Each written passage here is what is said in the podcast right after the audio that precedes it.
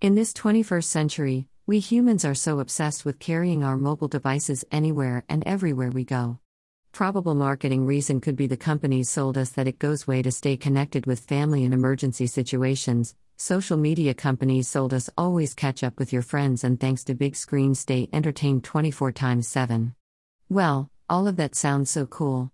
But honestly, it is all a game of cheap dopamine realizes. Now, what do I mean by cheap dopamine? In prehistoric days, humans had to travel miles for hunting down an animal to provide an ends meal. Had to compete in battles with their own peers to get sex and mating opportunities. Fast forward to today's day and age, what have you got your mobile phone? Just open it and boom, all you have got is these huge spikes of dopamine from all apps and features, whereas in earlier days we actually had to do some pretty hard work to get one.